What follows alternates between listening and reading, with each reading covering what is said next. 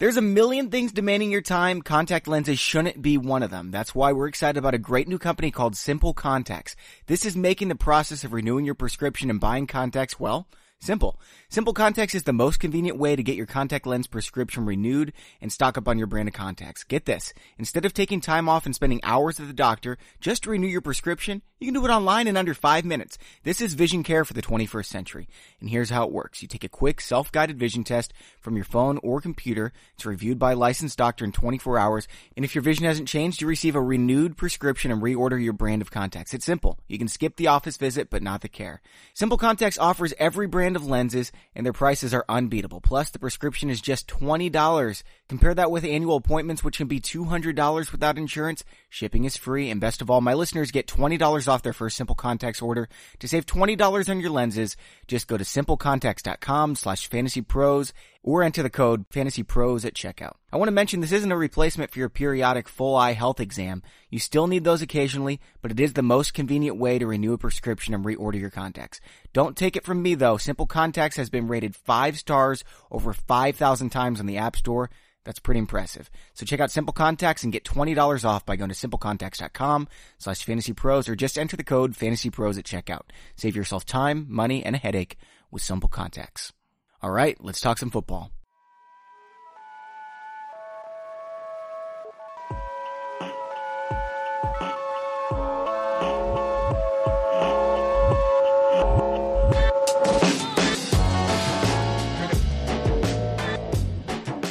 Hey everyone, welcome back to the Fantasy Pros Football Podcast with Mike Tagliere, and I'm Bobby Sylvester. We're on Twitter at Bobby Fantasy Pro and at Mike Tagliere N F L. Tags, how's it going today, buddy? It's going, dude. We're solo. Sometimes it's nice to be solo because I just get to argue with you more often. Yeah, that's fine. I mean, it's not like we really argue that much, but when we do, it's it's always fun. It's entertaining, that's for sure. So here's what we got planned today, man. We uh, are going to hit on a little bit of news, and then we're going to get to start sit. Obviously, we're going to cover like thirty, forty players like we usually do. But, dude, this is the time of the year where, like, I'm trying to make an excuse to go to the grocery store every single day just in case it's finally happened. And guess what? I saw them. Pomegranate season is here, baby. I'm so pumped. God, that's the worst. I thought you were like saying you were going to the store so you wouldn't have to when it snowed eventually, because it's now getting into like the thirty degree territory in Chicago, and you're in Saint Louis, so you're a little further south than me, but it snows like once a year here, man. I don't know what the issue is with you guys up north in Illinois, but it hardly snows. You don't like pomegranates? Are you serious? It's like candy that's really good for you. I don't like things that are really good for me, so I just needed to, I needed to stop eating altogether. So I've been doing this like intermittent fasting thing, and it's been working. So, I mean, uh, I, I've been eating healthier, but I don't eat healthy things. So pomegranate doesn't. Dude, you got to try pomegranates. You've probably never even tasted them. I think I have. Uh, I'm not positive, though, so I'm not going to say for certain. All right, man. Well, we do have some news to talk about. And we did uh, mention the Devonta Freeman, actually breaking news on our YouTube live stream. It happened right as we were doing our live stream. And if you haven't seen those, you can go to youtube.com slash fantasy pros. We have a YouTube channel. Tags and I are doing these live streams. We were talking about waiver wire pickups yesterday, and Devonta Freeman was brought up. He is going on the I R.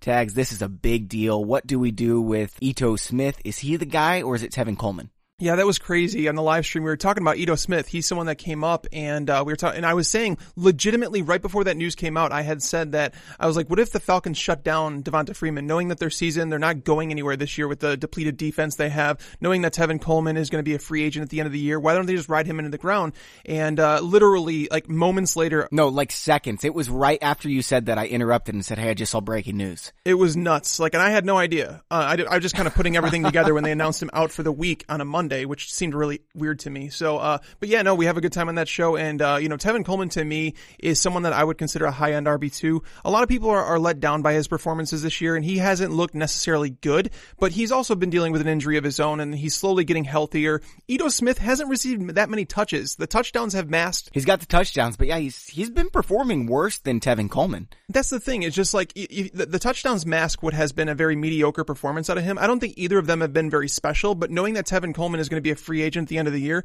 why not use up that running back who has experience in the system? He's not a rookie. Uh, you know, the matchup against the Bucs last week wasn't even a great one. That's the thing that people overlook. Like, the Bucs have been relatively good against running backs in the ground. They've allowed a lot through the air. That's where they've really struggled. So uh, it didn't surprise me to see him struggle a little bit last week. I have him as a high-end R B two for the remainder of the season, and I have Ito Smith in like that R B three flex conversation, but I don't think he's like a must-play every single week. a lot of people are real excited and they had to go pick up Ito Smith. I think it's closer than you, but I'm not quite there yet where I would start him every single week. I mean, the snap count was, the difference was one snap. The touch count, Ito Smith had more touches. So I don't think this is like clearly Tevin Coleman, even though that's what the Falcons are saying. I think it's going to be more of a hot hand type of thing with Coleman having the upper hand. Um, so yeah, I mean, I've got Coleman as a low-end R B two, high-end R B three rest of the season, but I'm nowhere near as bullish as you are. Yeah, no, that's fair, and that's the thing, is like we're going to see all this shake out, and it really does help that they play for a high-scoring offense, knowing that de- their defense is going to allow a lot of points. You know, receptions are worth more than carries to running backs, so we definitely want to see those n- numbers go up. The other piece of news, and I don't think this one's really that big, but it's definitely something to monitor. T J Yeldon's been missing practice. He had the ankle injury a few weeks ago. Now he's got a foot injury as well. I think we might, Tags, want to add Jamal Charles, and I can't believe I'm saying that, but just in case you get a starting running back this week, and he's the only healthy running back in that backfield. Well, the issue is that they're playing against the Texans. The Texans against the run this year have been like lights out. They, I mean, I want to say that they've allowed one rushing touchdown on the year, and that was to Saquon Barkley, who seems to score on everyone. They've only allowed one running back, which was Saquon Barkley, over sixty-four yards rushing against them. Wouldn't you go, wouldn't you take eighteen touches from anyone though? I don't think they would give Charles eighteen touches, though. What are they going to do? Pass the ball seventy times with Blake Bortles? Well, you're going to find out. I do actually like Blake Bortles as a streamer this week, so there's that.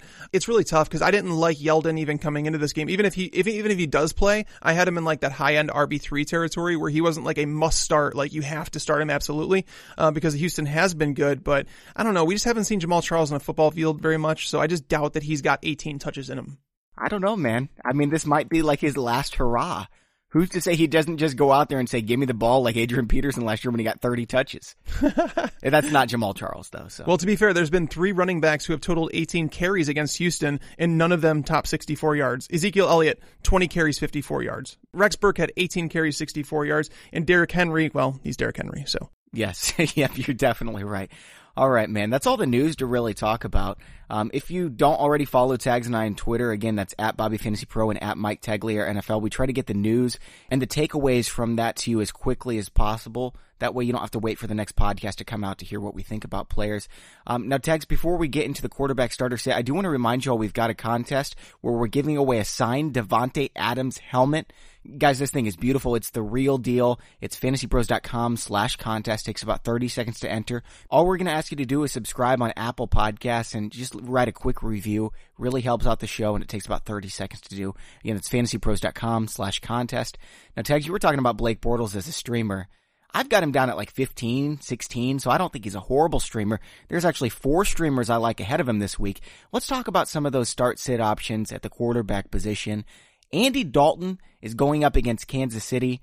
He's a start, right? Oh, you have to start him for sure. This game has an over-under of fifty-eight and a half points. The Chiefs have allowed uh, three quarterbacks to have four hundred yard games against them.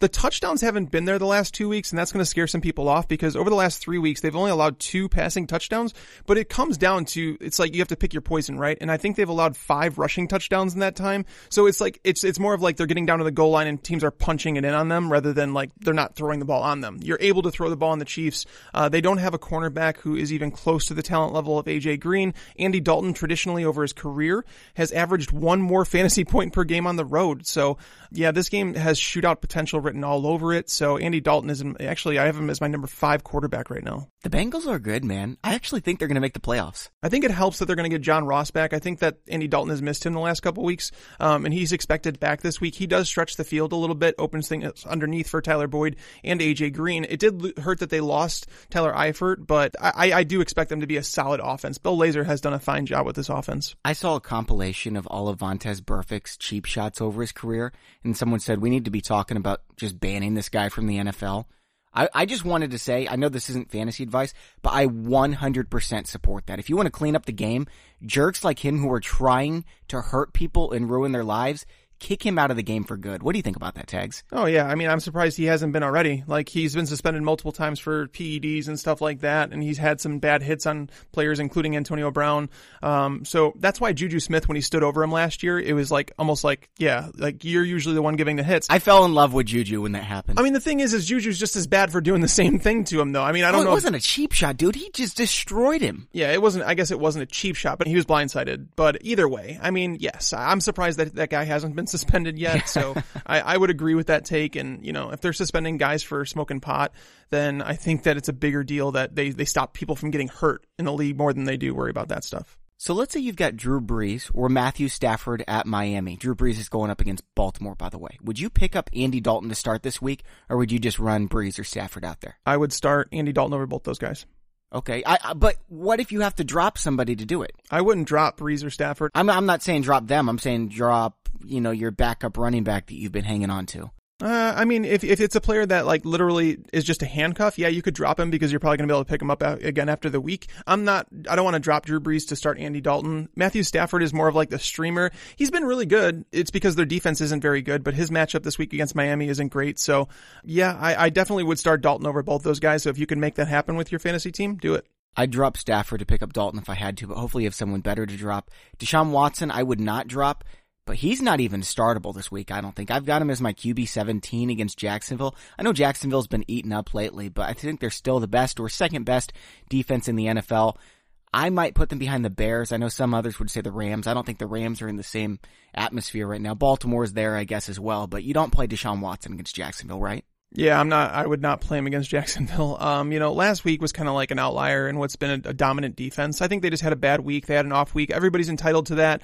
They're coming back home. They need to get back on track. You know, this Houston offensive line is not equipped to handle what Jacksonville brings. They have crazy athletes there, and then they have, you know, cornerbacks that could hang with Will Fuller and uh, DeAndre Hopkins. So it's going to be really tough for Deshaun Watson this week. And we can't forget, like before that Dak Prescott performance, Tom Brady and Patrick Mahomes combined for just five hundred forty-seven yards and two touchdowns against this defense. Like, they are elite. They're back at home. This is a, a get right spot for them. Deshaun Watson is my number seventeen quarterback this week. So yeah, there's plenty of quarterbacks I'd rather play than him.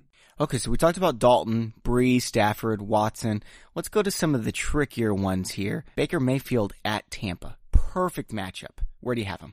Love it. Have him at number eight. Oh, number eight. Mm-hmm. Whoo, E C R has him at fourteen. Yeah, I'm probably the boldest on Baker Mayfield this week, and that's fine. You know, I was looking at this, and like, I, I told people that Baker Mayfield is kind of like the opposite of Mitch Trubisky, where his numbers, they, they just don't match what they've done on the field. And that's not to say that Baker's been great. He's made some bad decisions, but he, he, he's throwing the ball well. He looks fine. Uh, whereas Trubisky, his numbers look great, but on the field, it doesn't, he doesn't look that great. So Mayfield, I looked at it, his, his wide receivers have a drop rate of nine point eight percent. That ranks as the most in the N F L. There's just two other quarterbacks whose receivers have more than a six point six percent drop. That's not going to go away though, right? It, it, I mean, it's, it's hard to see Jarvis Landry continuing to drop passes. It's hard to see uh, Callaway continually getting ten targets and catching four of them. Like, that stuff can't keep happening. And going against the Bucks, this is like legitimately their chance to like straighten everything out. The matchups they have are ridiculous. Like, Jarvis Landry's going to match up with a rookie, M J Stewart in the slot. You have Callaway who's going to match up with Brent Grimes, and I mean, we don't know if Carlton Davis is coming back. David Njoku might catch twenty passes, including five touchdowns. he's he's my number one tight end this week over Ertz, Kelsey, Gronk, everyone. I don't know if I'd put him number one, but he's definitely in my top five for sure, and he's like a cash game play this week. As I mentioned, the Bucs now have allowed five straight quarterbacks to throw for three hundred thirty-four yards, and four of five of them have thrown for three touchdowns. Like, just because they fired their defensive coordinator doesn't all of a sudden make them a more talented team. It doesn't. Yeah, so we've got four other quality streamers behind Dalton, who you probably can't pick up right now. Mayfield is available in like half of leagues, but Flacco, Trubisky, Blake Bortles, Eli Manning. I mean, Bortles goes up against Houston, but he's going to pass the ball a ton. He's probably going to run the ball seven or eight times as well. And then Eli Manning gets Atlanta. Trubisky gets the, the Patriots at home. Flacco gets the uh, New Orleans Saints. Tags, which of these four, if you had to choose one, do you like the best, and which one is the worst? I have Trubisky one spot higher than Bortles, but it's really close between the two. I, I really don't know which one I would choose. I'd probably go Trubisky because at least we know his offensive line is healthy. At least we know his receivers, like like he has a run game. There, there's just like some things about that. It, it could turn into a shootout in that game. Um, but Bortles, the reason that you should like him, it's weird. So he has played better at home in his career, but I wanted to see, like, I, I looked through his career against against te- the Texans, who have had a, a great defense for some time. Their pass rush has always been good. So I looked at that. On the road against the Texans, he's averaged just one hundred forty-three yards per game, zero point three touchdowns, and zero point eight interceptions. He's been terrible in Houston. However, in the four games at home, he's averaged two hundred eighty-one yards, two point three touchdowns per game. They don't have a run game right now. Houston's corner, like Houston is going to bring the pressure and Bortles is going to have to get the ball out. But at the same time, the cornerbacks in Houston are just not very good. So, I mean, Bortles, I think, comes with a solid floor. As we've mentioned before, he's run the ball. We know their defense is going to play well this week, probably put him in good positions. And that's when Bortles plays better. So I think I have him at number fifteen uh, among quarterbacks. So I don't think he's like a must play or anything like that, but I think he's a solid streamer. I've got him higher even against Houston. Here's the reason why. He's sixth in the N F L with two hundred thirty-seven pass attempts. Trubisky's twenty-fourth with one hundred sixty-one. I mean, we're talking about an extra ten, twelve pass attempts a game. I think even Bortles against Houston can make up that difference. It's it's fair to say that. It's just, uh, I mean, like we're talking about a New England defense that allowed three hundred seventy-seven yards and four touchdowns to Blake Bortles. I mean, and Trubisky's a better quarterback than Blake Bortles. I'm not arguing with that. And that's the thing. Like, I don't know if Khalil Mack, they're saying that he could be out this week. And it's like, you know, Tom Brady, does he throw on the Bears? Like, what happens here if Khalil Mack is out? And this game turns into a sneaky shootout because New England just doesn't have a great defense. I don't know. I think this is going to be an interesting one. Did you see Belichick's reaction when, uh, when they asked if Khalil Mack was like Lawrence Taylor? No. You know, whenever Bill Belichick's being interviewed, he's always just like, on to the next game. Oh, for sure. And, uh, you know, when they asked him about that, he got really emotional about it. And he was like, are you seriously going to be comparing people to Lawrence Taylor? He's the greatest of all time. He, he was pretty emotional and worked up. It was funny to see. That is funny. I, I've, I've never seen Bill Belichick worked up like that over a question. But, I mean, Khalil Mack, you're, I mean, that's the thing is like, I don't like comparing people to Hall of Famers, but Khalil Mack is, he's a monster, as, as was Taylor. I've got Joe Flacco on number one on this list against, uh, against the Saints. He's just passing the ball so much. I think he's better than Bortles. I think it's a better matchup and he's going to pass the ball as much as Bortles. And of the four, I've got Eli Manning last. You're not alone in the Joe Flacco thing, but here's the thing. I have Flacco actually last on my list. Ooh, okay. I believe the Saints defense is starting to turn things around. Through the first three weeks, they allowed ten passing touchdowns, eleven point two yards per attempt. And now over the last two weeks, they've played just one passing touchdown, six point six yards per attempt. And that's what we expected going into the season. So it's not unlikely that they would continue that. Yeah, yeah. Like, I'm trying to figure out how their secondary is going to handle it because, so the thing is, if they take Marshawn Lattimore and put him on Michael Crabtree, which which seems likely, then they have to worry about Ken Crawley getting beat deep by John Brown. If they put Marshawn Lattimore on John Brown, then Crabtree can, like, he could just tower over Ken Crawley every day of the week. Ken Crawley has allowed the best quarterback rating in his, it's like a one fifty-five quarterback rating in his coverage this year. He's been terrible. So I'm really curious to see how they attack that, but I just think this game is going to be a little bit lower scoring than people think. By the way, everyone needs to go out and trade for Michael Crabtree right now. If you need a wide receiver, I think Michael Crabtree is a great guy to pick up. I mean, he's top ten in targets in the N F L, and his rest of the season schedule, Saints, Steelers, Bengals, Falcons, Chiefs, Bucks, Chargers.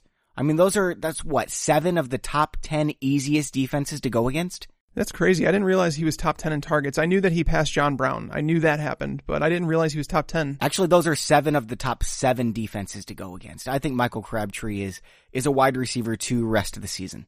Wow. I mean, that's that's pretty bold because he's not scoring touchdowns. And the thing is, is like Flacco has never supported like a high touchdown receiver. So that's my concern with Crabtree. I, I think he'll be a solid wide receiver three. It's kind of like how I viewed him before the season, where it's like he was underperforming, but eventually he'll get there. Yep. All right, man, just really quick, three more guys I want to talk about who are there kind of on the cusp. If you have to decide between Phillip Rivers, Andrew Luck, Carson Wentz, which way are you going? I would go Wentz. Wentz against Carolina, that's the best matchup. The lack of run game, I, I just feel like Wentz is going to continue to put up those low-end Q B one numbers. I think that's probably fair because Buffalo and Tennessee both have such good defenses. I would go with Wentz as well. Now, where would you, what would you do with them if you've got like Brees or Stafford? Would you play Brees or Stafford over Rivers or Luck? I would play Brees and Stafford over Luck for sure, but I wouldn't play them over Wentz, I don't think. I'd play Brees and Stafford over both. It's close, man. Like, I have Brees right next to Wentz in my rankings. Yeah, it is. All all those guys are really close. But, you know, we get these start-sit questions all the time. And if we can't answer your specific scenario, Tags and I both post our rankings. Tags posts the primer, and he's going to give you all the information you could possibly want. All of my rankings pinned in my Twitter. Again, that's at Bobby Fantasy Pro.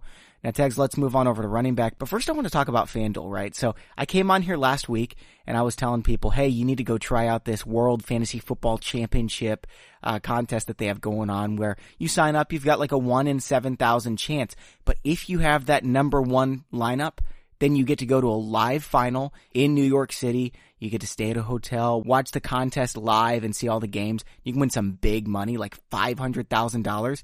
And I got a tweet from someone last week saying, hey, thanks for telling me to sign up for that contest. I won. And it's like a sixty-two thousand dollars value, right? Because that's the average ticket. So uh you can be like that guy. Go check out what FanDuel has. They've got the World Fantasy Football Championship and all kinds of contests for all kinds of players. You can play Thursday night games. You can play with all kinds of kickers and stuff.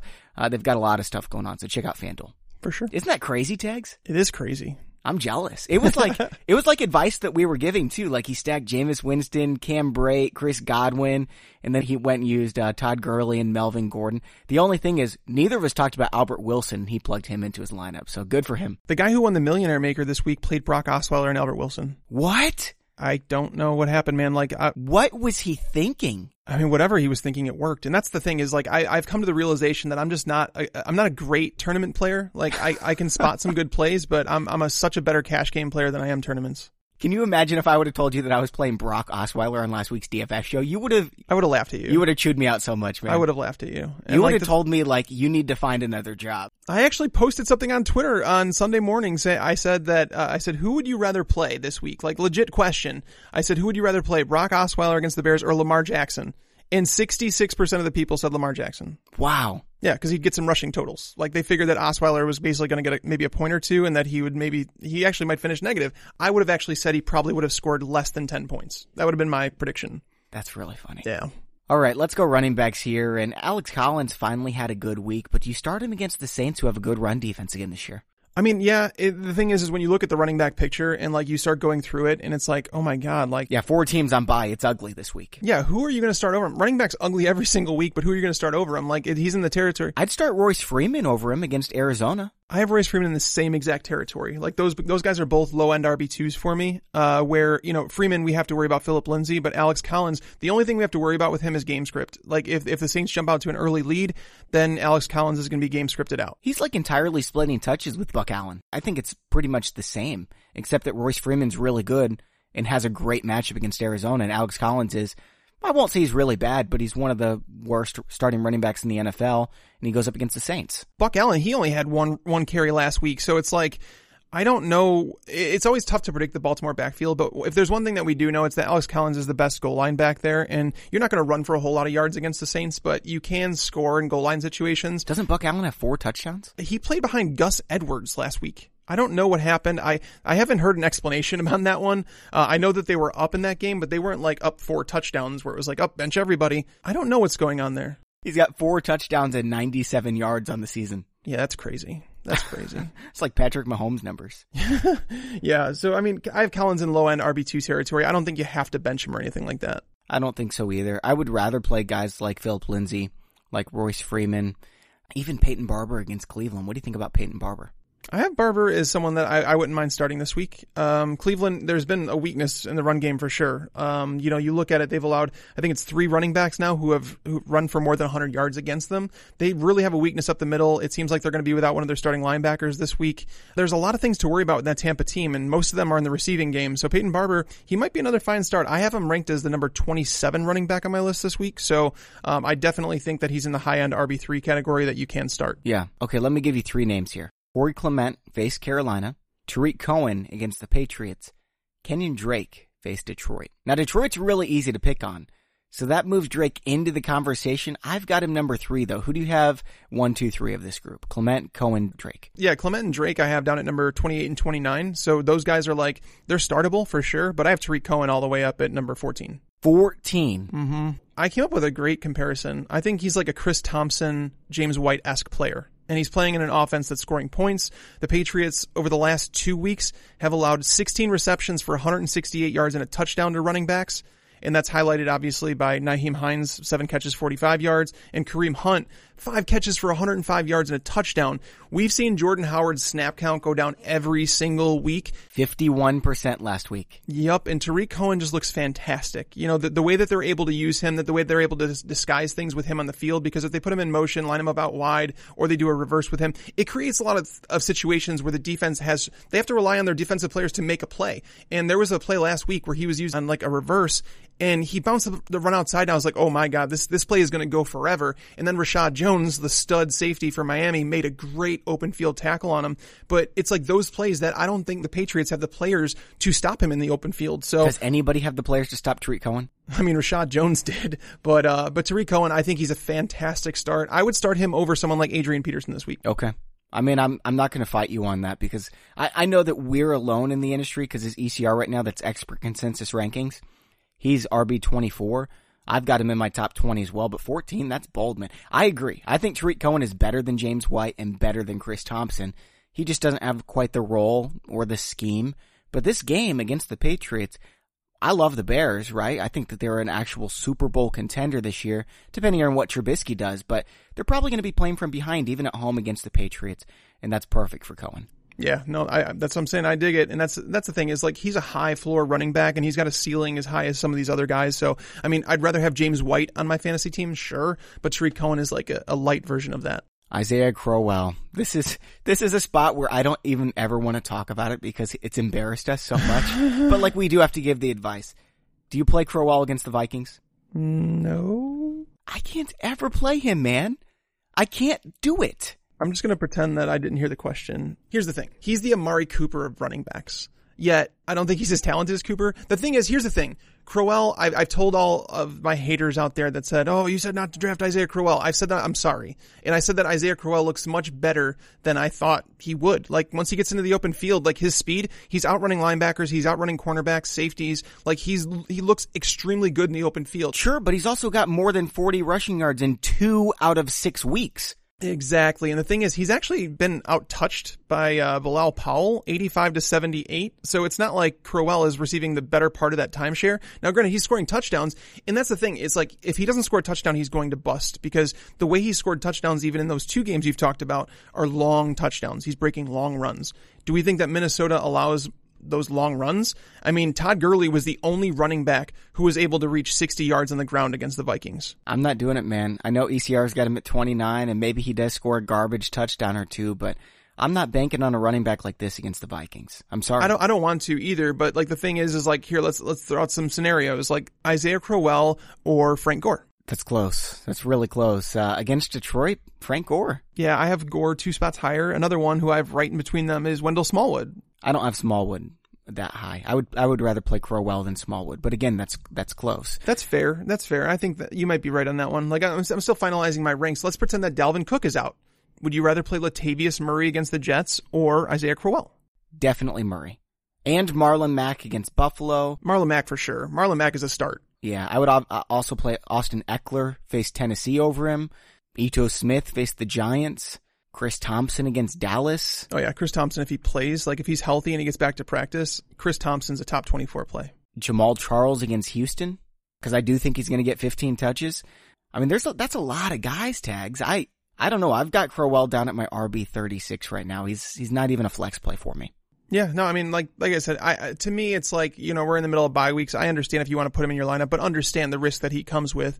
Marlon Mack, though, you brought him up. I think a lot of people wonder, should they start him? Is he like a must start? Yes. He totaled eighty-nine rushing yards last week on twelve carries, and that was twenty-eight more yards than any other Colts running back this year has given you. The Bills' run defense, like the Bills' defense as a whole, has cleaned up over the last four weeks in their run defense. They're not as good as the Jets, though. I don't think they're as good as the Jets' run defense. No, I don't. But they are playing better. But here's the thing. Marlon Mack is going to have plenty of opportunities in this game. So they're, um, they faced at least twenty rushing attempts in five of six games Buffalo has. And it's because they're not throwing up massive points on the, on the board. So teams are able to run the ball. Marlon Mack's the type of running back is, is if you give him, you know, fifteen plus cut touches, he's going to break one of those. And even if his offensive line isn't great, it's, it's kind of like watching Isaiah Crowell, right? Where it's like, like Marlon Mack's a different type of running back, but once he gets in the open field, he's electric. So he's going to bounce a run. He, all it takes is one of those long runs for him to do it. The Colts have averaged over thirty uh, points per game the last three weeks. So knowing that there's scoring opportunities, knowing that there's nobody else in the roster that's even close to him from a talent standpoint, I like Marlon Mack, and I have him as my number twenty-six running back this week. And honestly, I might move him up from there. Okay, let's go with a couple other running backs, and we'll just go lightning round here. Just start or sit. Nyheim Hines face Buffalo. Uh, I, I, I'd say that he's a uh, sit, I guess. Uh, I mean, you could start him in P P R. Yeah, I'm, I've got him at R B thirty-four, so I guess you could flex him. I wouldn't feel great about it. Lamar Miller at Jacksonville. Sit. Sit. Deion Lewis against the Chargers at Los Angeles. Borderline. He's like right by Nyheim Hines. Like they're like they're outside my top thirty-six running backs, but they're right on the borderline where they're like it's it's ugly at the running back position. I mean, I'd rather start Duke Johnson than than Deion Lewis. I was just gonna say Duke Johnson. Yeah, I'd rather play him than Deion Lewis or uh, Nyheim Hines. I wouldn't. I would play Hines and then Lewis by one spot and then Duke Johnson. Yeah, Duke Johnson and Bilal Powell. I mean, those two are, I'm, I'm having a tough time deciding between. And the thing is, if Duke Johnson doesn't get touches this week against Tampa, because as I've mentioned, Tampa, where they struggle is not on the ground. They struggle through the air. And like, that's how you move the ball against them. So to know that there's been three running backs who have totaled at least uh, fifty-five yards through the air, two of them with more than one hundred yards, Duke Johnson needs to be involved in this game. All right, last one. Raheem Mostert against the Rams. Uh, Mostert, I would not. I would not play him. Not quite yet. He's worth owning. He is, and I actually picked him up in a couple leagues. I lost out on a couple bids, too. I, just, I was grabbing him just because there's a chance that he turns into something, but I'm not going to accept one week uh, of production, you know, as, as something that they're going to do going forward. And on top of that, the Rams, I mean, teams against them, I want to say are averaging just twenty point two carries per game, which is the second lowest in the N F L. So knowing that he's going to be sharing with Matt Breida, he might see ten carries, even if he is the number two running back. So not in love with him this week. All right, moving on over to wide receiver, but first, a word from one of our sponsors, Simple Contacts. If you wear contact lens and find yourself dreading that annual appointment to renew your prescription, you're going to love Simple Contacts. It's a great new company that makes this annoying process, well, very simple. Simple Contacts lets you renew your expired contact lens prescription and reorder your brand of lenses from your phone or computer in minutes. Simple Contacts brings the doctor's office to wherever you are, whenever you need it. You can take the Simple Contacts vision test online in five minutes. A real doctor reviews it, and if your vision hasn't changed, renews your prescription. You save time, save money, save yourself a headache. And if you already have an unexpired prescription, just upload a photo of it or your doctor's info and order your lens in minutes for a great price. They do all the hard work for you. This is vision care for the twenty-first century. Simple Contacts offers every brand of lenses, and their prices are unbeatable. Plus, the prescription is just twenty dollars. Compare that with annual appointments, which can be two hundred dollars without insurance. Shipping is free. And best of all, my listeners get twenty dollars off their first Simple Contacts order. To save twenty dollars off your lenses, just go to simplecontacts.com slash fantasypros or enter the promo code fantasypros at checkout. I want to mention this isn't a replacement for your periodic full eye health exam. You still need those occasionally, but it is the most convenient way to renew a prescription and reorder your contacts if your vision hasn't changed. Again, check out Simple Contacts and get twenty dollars off by going to simplecontacts.com slash fantasypros or just enter the promo code fantasypros at checkout. Give it a try. Thank me later. Man, I'm looking at rankings right now. Tags, I cannot believe Adam Thielen and Tyreek Hill right now are E C R number one and two ahead of Julio Jones, A J. Green, Odell Beckham, DeAndre Hopkins, Michael Thomas, Mike Evans, Keenan Allen. This is nuts. This season has been nuts. Yeah, Adam Thielen's my number one receiver too. It's like, you know, he's he's the number one receiver in fantasy, and he's now going up against potentially the worst slot cornerback in the league. Um, Buster Screen is probably out, who's bad, and Perry Nickerson's his backup, and it's just not been pretty. So he's my number one receiver. Tyreek Hill's not my number two, but um, I understand why people want to put him there. Sure. Yeah, absolutely. I understand it. Okay, let's look at some of these starter sit guys. Um, people have stopped asking about John Brown and Kenny Galladay. They know that you start them every week at this point. What about Josh Gordon, though, against the Bears? Yeah, uh, I'd start him. And that's the thing is, like, so he played just eighteen snaps in his first two games with the Patriots, and then all of a sudden he jumped Chris Hogan on the depth chart, and he played sixty-three of seventy-eight snaps, second only uh, behind Julian Edelman last week. So he was targeted nine times against the Chiefs. Brady is throwing it. If he sees one-on-one coverage, Brady's throwing it up to him. That's just the way it is. And like, he's he's developing more chemistry. The Bears, they do bring pressure. If they're without Khalil Mack, it's going to hurt a little bit, obviously, because Leonard Floyd hasn't gotten to the quarterback. But here's the thing. The weak spot on that team is the cornerback position. And th- that's why we saw Albert Wilson dominate yards after the catch. The safeties weren't even good last week. But Josh Gordon, he's just a physical presence. And even if even if Kyle Fuller, he doesn't travel with wide receivers. He stays at left cornerback, which is the opposite side of Josh Gordon. So that means Gordon is going to see Prince Amukamara more than half the time. And like, these guys just don't have the talent to hang with someone like Gordon in one-on-one situations. So unless the Bears give help over the top, it's going to be messy. So I have Gordon as my number twenty-two receiver. I believe that the cornerback position is the Bears' weakness on defense. Tags, I've had a lot of people asking me about Calvin Ridley. He's got back-to-back bad games, thirty-eight yards, forty-seven yards, no touchdowns against the Steelers, and then against the Bucks. He's coming off the ankle injury. He's only got twenty-two receptions in six games. Is he a must-start against the Giants? I mean, as long as we see him practicing, I, I do think that he's someone that needs to be started, uh, because you, the, the way the Giants have defended the wide receiver position, it's really odd. I don't know what to expect going into this week, but I would assume that they're going to go back to Janoris Jenkins shadowing opposing number ones, because for whatever reason, they didn't do that last week against Alshon Jeffrey, and he made them pay with two touchdowns. So uh, I would assume that Janoris Jenkins is going to be back on Julio Jones, which would mean Eli Apple would see Calvin Ridley, and that's a great matchup for Ridley. The the, the issue is, is like we want to make sure that he's he's on track to play, because that's a Monday night game, and it's very unlikely you have a wide receiver who can you can kind of plug in, because let's think about it. Like Sterling Shepard, Odell Beckham are owned. Julio Jones is obviously owned. Mohamed Sanu is owned. You'd have to go with someone like Justin Hardy, and nobody wants to do that. Tags Corey Davis has one game with over six standard league fantasy points this year. Mm-hmm. He goes up against the Chargers. Is Casey Hayward going to be shadowing him? And if he does, can we even play Corey Davis? Um, yeah, Corey Davis is, he's on my sit list, and it, it seems like we have him here a lot. And the thing is, is like when you have a, a wide receiver who's talented like him going up against an elite cornerback, it's like, okay, can he win this matchup? I mean, at times, sure, but his quarterback also has to put in the vicinity, which is something that Marcus Mariota has him doing, and not get sacked eleven times in a game. Well, that too, but that's that, that. Part of that was on poor pocket presence, though. Like he had no understanding of where he was on the field. He kept stepping into sacks. Like Marcus Mariota just looked bad last week, and he's looked bad for a while. So um, he's seeing ghosts now at this point. But Corey Davis, like. Casey Hayward's a really tough matchup. I mean, he has been basically one of the best cornerbacks in the league over the last two years. He struggled at the start of the year, but like now he he's coming back into his own. This is a guy that allowed a sub sixty quarterback rating in his coverage over the last two years. So I'm not betting on Corey Davis this week. Like the volume is fine, but I mean, I would be hard pressed to say that he's going to score more fantasy points than someone like, like Willie Snead this week. I'll say this, after he gets shut down by Casey Hayward, and I do think that he's going to, I'm going to go out and trade for him. He's going into his bye. I think the owner's going to either sell him, or maybe some people are going to be dropping Corey Davis, but he's got a much better second half schedule. Corey Davis is going to continue getting twenty-seven, twenty-eight percent target share. He's extremely talented. I think he's going to provide plenty of good games. Uh, I've still got him top twenty-five rest of the season.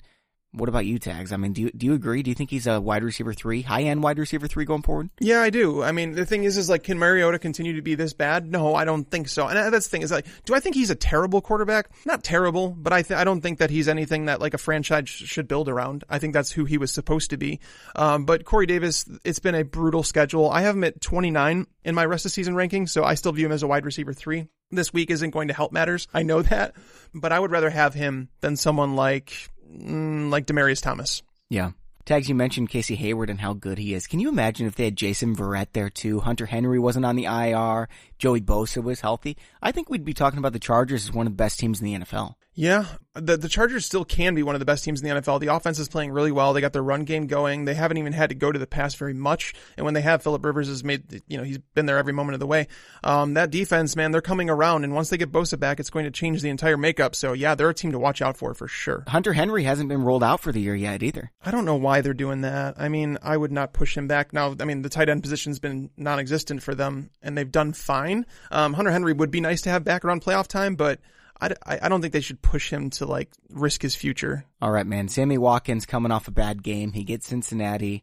I think you play him most weeks. I mean, you can't – it's like you were saying with Amari Cooper last week. You can't rely on on big weeks or decent weeks from any wide receiver three, but Watkins is going to give you enough that you start him against a team like Cincinnati. At least I think so. Yeah, and that's where I'm at with him. It's like you hit it right on the head saying that, you know, none of these guys in this range are like – like Sterling Shepard is not a produce-every-week type of guy. Marquise Goodwin, Keelan Cole, Devin Funchess, none of these guys produce every single week.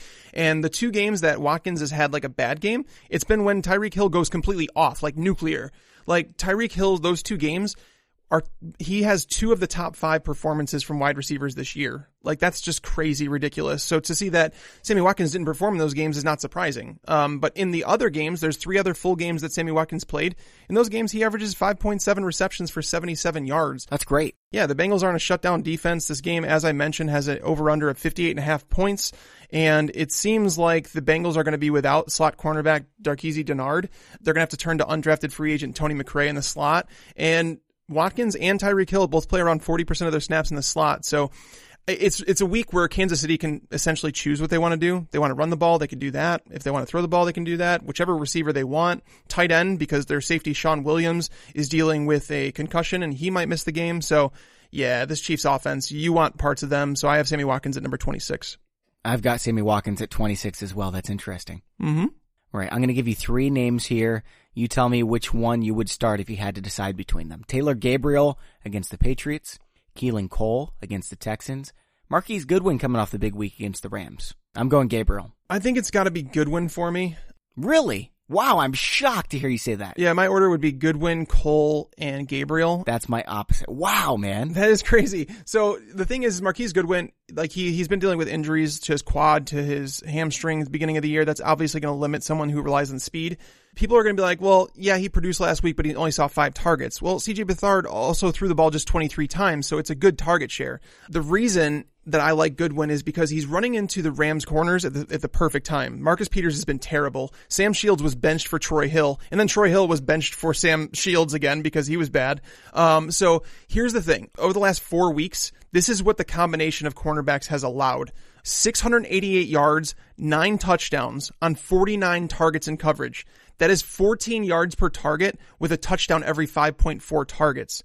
Knowing that C J Beathard is going to throw the ball a ton, like this is not a week where he's going to throw the ball twenty-three times. So he's going to throw the ball a lot. I, you could see forty pass attempts for him, maybe even more than that. So Marquise Goodwin against these cornerbacks who are really struggling, I, I kind of like him. People were really mad at me on Twitter today, Tags, when I put the Patriots as my favorite for to win the Super Bowl right now over the Rams. But the Rams can't win with their secondary how it is. Their defense has been... I mean, I guess the Patriots' defense has been horrible too, but I mean, it's the Patriots. I, I would still probably take the Rams over the Patriots. Right. If I was forced to choose right now, I would say the Rams. Um, but it's, it's really close. Cause the thing is, is Tom Brady can hang with anybody, but at the same time, it's like, who's edge or, like, if you say that both offenses are going to score points, which defense is better? Like, I don't know. I, it's close, man. That's tough. It's definitely the Rams defense. It's close. Yeah. They haven't played like it. Like, that's for sure. But at the same time, they are better than the Patriots defense. So, um, Keelan Cole's a good play though, too. All right, let's go three more receivers. I like this game here. Chris Godwin against the, the Cleveland Browns. Will Fuller at Jacksonville. And then Nelson Aguilar face Carolina. I'm going to go with Aguilar here just because, like, the Panthers, where they've struggled at times is to slot receivers. Like Cole Beasley, seventy-three yards. Tyler Boyd, one hundred thirty-two yards and a touchdown. Uh, Sterling Shepard, seventy-five yards against them. They're bad over the middle of the field as well, and Aguilar likes to run his routes right across the middle of the field. Exactly, and so James Bradbury is probably going to be shadowing Alshon Jeffrey, which, I mean, it's not like Bradbury's not beatable or anything like that, but it's a tougher matchup, whereas Captain Munnerlyn is not, like, he's not someone you have to avoid in, in coverage. So I think that Zach Ertz is obviously a good play, but he's going to see, keep seeing attention, while Nelson Aguilar, he's got to get back on track here at some point. So I, I would play him. Godwin is just a touchdown or bust type of guy for me. Like, I don't think... No, he had nine targets last week, man. Denzel Ward's going to be on Mike Evans. It's going to be just like last week. Six receptions, nine targets, fifty-six yards, and a score. So Denzel Ward hasn't been shadowing, so he's going to see Deshaun Jackson the majority of the time. So Mike Evans is actually going to be on the other side of the field. It's it's a really weird, like, I'm struggling to figure out this matchup because I think Jameis Winston could potentially have a good game, but the Browns have been better against the pass this year. So it's like trying to figure all that out. I don't think Godwin's a bad option. I have him one spot behind Aguilar. Um, but Will Fuller is last on this list just because, I mean, where does Will Fuller get his fantasy points? Like scoring touchdowns, he gets them from, like, he's he's obviously a downfield threat. Over under on Houston touchdowns, one point five. I mean, I'd, I'd I'd say under. I don't I don't think they score two touchdowns.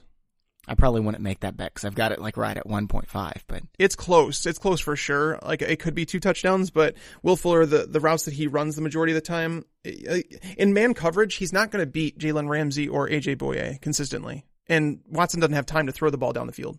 Yeah, yeah, you're definitely right. I'm just thinking about Will Fuller going up against Jalen Ramsey. Jalen Ramsey is like shutting down Rob Gronkowski and all these dudes who are like ten times better than Will Fuller.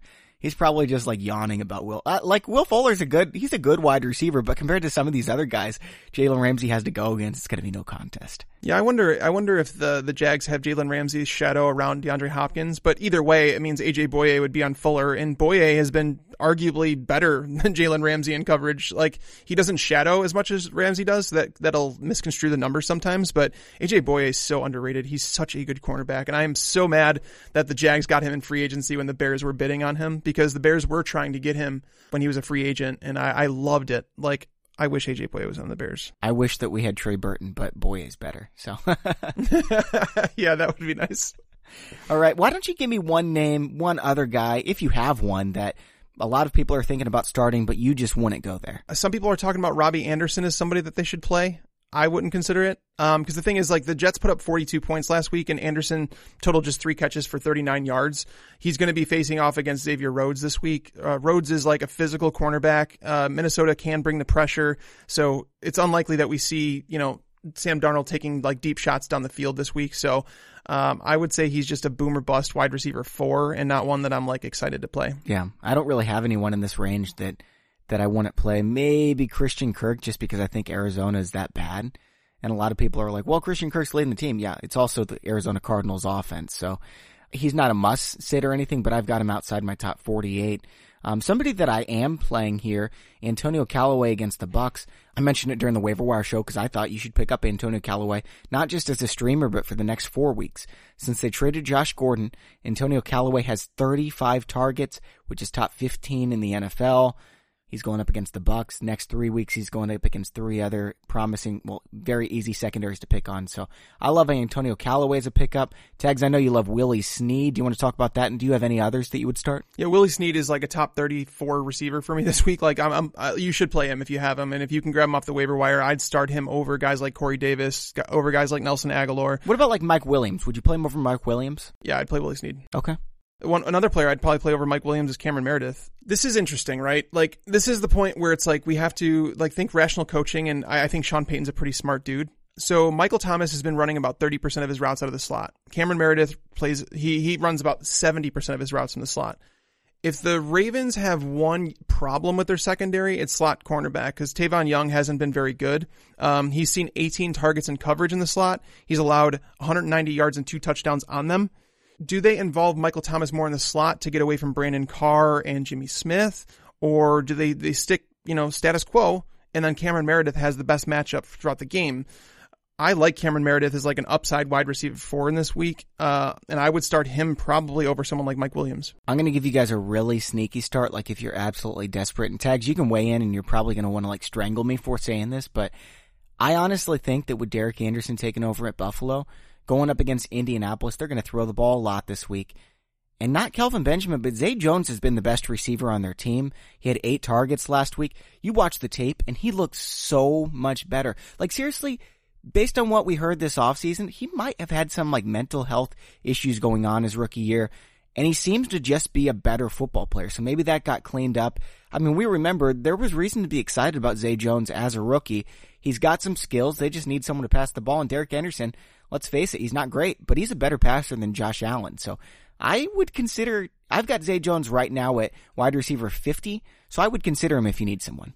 I don't know if I'm moving him up that high, but I like the boldness of your call. I actually have Zay Jones much higher than his E C R as well. Um, but I'm not, I'm not going to say he's top fifty, but Derek Anderson starting definitely moved the needle in the right direction for me, because Derek Anderson honestly played, he was a better passer than Cam Newton in Carolina. Um, Cam was obviously a better quarterback for that team, and I'm not going to say that he's not, but Derek Anderson was a solid passer when he was in Carolina. So I, I like the boldness there. I mean, for me, I think Anthony Miller would be someone that I would uh, potentially add if you're desperate, because he is on a lot of waiver wires. That's a good call too. Yeah, and this is like this is one of those weeks. This is why the Bears got Anthony Miller, right? Because like there's going to be weeks where Allen Robinson is going to be matched up with with someone like Stephon Gilmore. You're going to have Taylor Gabriel matched up with Jason McCourty, who is just as fast as Taylor Gabriel, so he's going to match him step for step.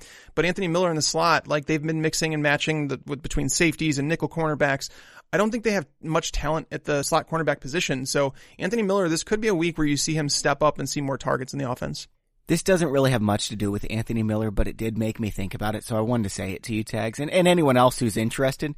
I was watching Allen Robinson. Mm-hmm. Oh, man, I forgot how good this guy is. He is a legitimate wide receiver one, yep. And he's been getting better and healthier every single week. He's still just twenty-five years old.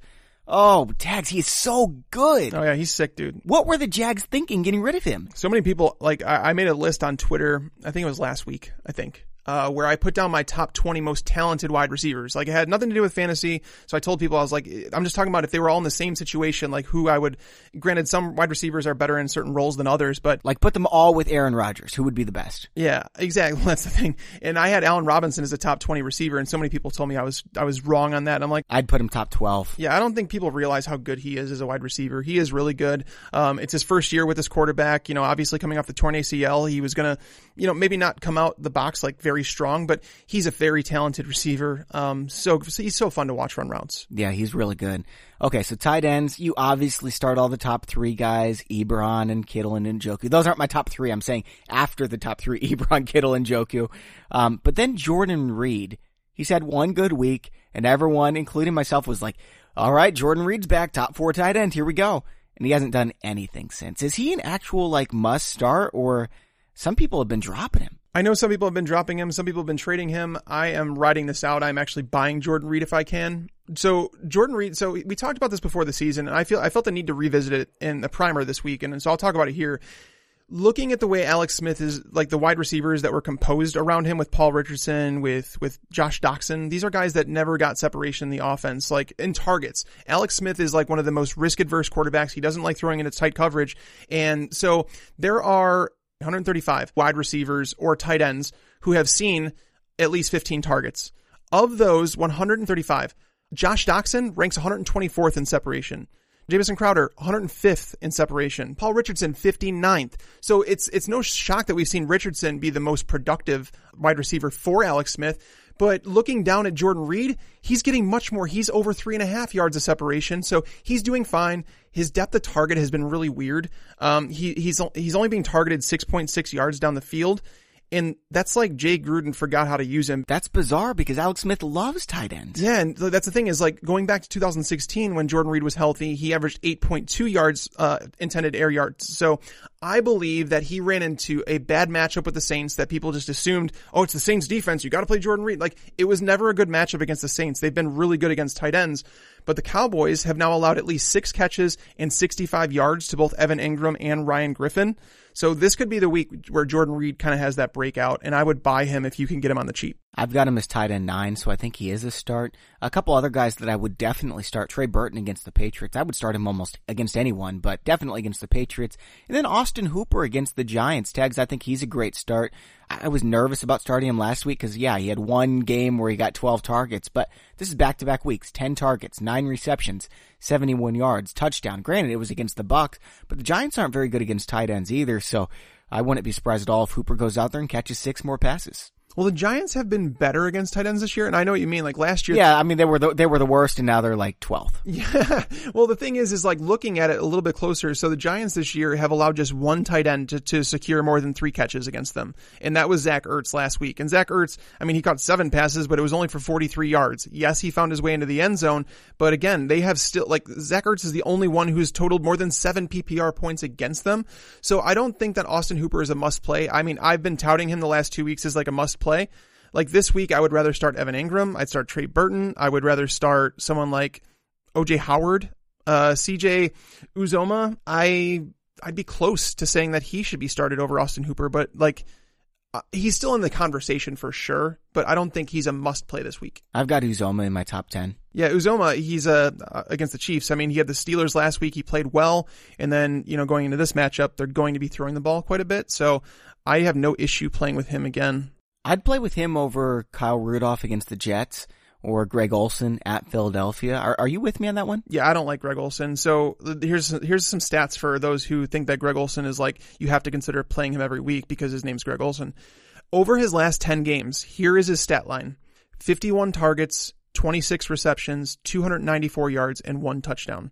So let me just do the math because... The- two point six receptions a game, twenty-nine yards a game? One touchdown in ten games? Yes, yes. And that's the thing. So people are like, oh, Mike, he wasn't healthy. Do you think he's healthy now? That's like Jeff Huberman, man. Yeah, no, so that's the thing is like, so Greg Olsen has openly said, I'm going to require surgery on my foot after the season, but I'm pushing it off so I can play. So you can't say, well, he was hurt the last ten games, Mike. Well, he he's still hurt. And yeah, this offense, there's just so many players in it. Philadelphia has been a top five defense against tight ends the last, or two of the last three years. So I don't think Olsen's a must play at all. In fact, I have him as a sit. And Philadelphia is so good against tight ends. I had Olsen at sixteen. I might move him down. That's, those are great numbers. Yeah, for sure. And that's the thing. That's like these things that I, I discover while looking through, you know, every player from every game and all that stuff. But Olsen hasn't been good. Ricky Seals-Jones is a start for me against Denver. Uh, Denver's been better against tight ends this year, but they're still a team that I would pick on. And Ricky Seals-Jones has been heavily involved. He's been their number two option. He's extremely talented. I, I think Ricky Seals-Jones, if you plug him in on Indianapolis or Cleveland or one of these other teams, he'd be a star. Um, I mean, he's an athlete for sure, and um, I think that he has some playability to him. Um, the the worry here in this game is that it's potentially a lower scoring game, right? Like, I don't think we imagine like many points being scored in this game. That means touchdowns are going to be hard to come by. And when you're looking for a streamer at the tight end position, you ideally would like to get a touchdown. And Ricky Seals-Jones has one on the year, and it came in a broken down play where the Bears just forgot to cover him. So I don't love him, but the thing is, the, the nice thing is, is he's seen sixteen targets in Rosen's three starts. So he's being... He's being targeted, so I mean, I don't think it's like the worst play of all. So if you have him and Kyle Rudolph, who are you playing? I'd probably still play Rudolph just because I know who the quarterback is, um, and I know that the Vikings don't necessarily have a run game. I just think it's more likely we get a touchdown out of Kyle Rudolph than we do Seals-Jones. But if you wanted to play Seals-Jones over Greg Olsen, I wouldn't have any issues with that. I'm playing Seals-Jones over them both. Um, anyone else that you would even consider? I mean, we've talked about fourteen guys here. Would you play Cameron Brate against Cleveland, Benjamin Watson against Baltimore, Jeff Swaim, Charles Clay? It's ugly. After those fourteen, it is horrible. Yeah, like Watson hasn't looked great this year. I mean, it's very possible that Baltimore kind of overlooks him and their game plan to stop all these wide receivers and running backs. It's possible. So I think... I, I don't want to trust it, though. He's someone that I think has a shot at a touchdown, though. Like, where it's like if you look at the games and you're trying to predict, like, okay, what, what, one, which one of these has the best shot? I think Watson is atop the list. So he's like a high-end tight end two for me. But yeah, nobody else is really... I mean, Cameron Brate against Cleveland, it's always possible, but he's playing like half the snaps of O J. Howard, so... Yeah, I, I mean, I think I would rather play Dallas Goedert than Cameron Brate. I think that Dallas Goedert is more talented. Mm-hmm. I think he has a better matchup, and he's probably going to see as many snaps. Yeah, I mean, it's, you're not wrong. That's for sure. All right, man, let's go to D S T here to close out the show. And there's a lot of good streaming options this week. The best of them is definitely Indianapolis, who's now moved up to number two in E C R. They're going up against Buffalo. Uh, Derek Anderson is starting there. If it was Peterman, I could see having them in my top three. But against Derek Anderson, I've got Indianapolis number five. Obviously, though, they're a great streaming start. Yeah, no, for sure. The Colts were definitely my number one uh, option. I think the Bills are a good option, too. The Bills have played such better defense. You know, they've played some tough matchups recently, and they've they played really well. Going into Indianapolis against a, a Colts team that's missing, you know, over half its starters in the offensive line, Andrew Luck is probably going to be down his number one, his number two receiver, his number one tight end. Like, there's just a lot of issues here. They've got fifteen sacks over the last four weeks. They dominated the Vikings. They dominated the Titans, which isn't saying much. Right. They sacked Houston seven times. They slowed down Green Bay to twenty-two points. This is a defense that carried them into the playoffs last year. They're a good defense. Yep. That's what I'm saying is, like, you talk about they played, so they, they've played Kirk Cousins, Aaron Rodgers, Marcus Mariota, and Deshaun Watson over the last four weeks, and they haven't allowed a single team more than twenty-two points. Good, man. That's pretty good. Um, Houston's probably owned, Chargers, Philadelphia, but Arizona's looking uh, pretty tasty against Case Keenum, who's just not a very good quarterback. Maybe we'll see Chad Kelly this week. In Arizona has a lot of talent as well. You already mentioned it's going to be a low-scoring game. I think they'll get a couple sacks, a couple turnovers, and, and put up enough points to be a D S T one. Yeah, it's not a bad matchup for them. Um, like, obviously, Denver needs to get their run game going, but they they also lost Ron Leary. Um, that's, like, the big knock on that, right? So Ron Leary is the, the offensive lineman they brought there to be, like, a game-changer, and he has been for their run game. And now that he's out, I mean, him and, like, Garrett Bowles, like, I think benefited from Leary being there. So if Bowles, like, continues to struggle, like, that left side of the offensive line is not very good. Um, so yeah, I think the Cardinals are a solid start here. So my favorite, besides Indianapolis, is Detroit. I've got them all the way up at D S T six. Their E C R is number twelve. But I mean, we're talking about Brock Osweiler going up against a Lions team that has seventeen sacks through five games. That's really good, Tags. It's not a bad start at all. I think that they're like one of those last-ditch effort like ones that is probably on the waiver wire because the Lions should never, almost never be played. Held the Patriots to ten points. Yeah, you'd consider them for sure. Also gave up forty-eight points to Sam Darnold. Yeah, Matt Patricia knew that team very well. So to see the, the Lions defense play well against the Patriots doesn't really shock me. He knew what to take away, and he did. He took away Rob Gronkowski, and um, that shut them down. Anyone else you would play? Maybe uh, New England against Chicago, Washington face Dallas? Nah, none of those guys really, in, like, interest me. Yeah, it's pretty ugly after you get to those. But like I said, four good streaming options. I wouldn't play the uh, Chicago Bears against the Patriots or Baltimore against New Orleans. If you own them, don't play them. Same with Carolina against Philadelphia. Do you agree, Tags? Yeah, pretty much. All right, man. That's all for today's show.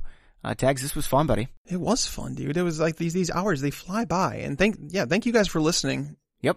And make sure to check out our sponsor, Simple Contacts. You can get twenty dollars off by going to simplecontacts.com slash fantasypros, or just enter the promo code fantasypros at checkout. And again, FanDuel dot com, one of our listeners, won a trip to the live final worth sixty-two thousand dollars. Make sure to check out their contest. Maybe that can be you this week. For Mike Tagliere, I'm Bobby Sylvester. Thanks for listening, and enjoy your football. I just wanted you to watch me dissolve.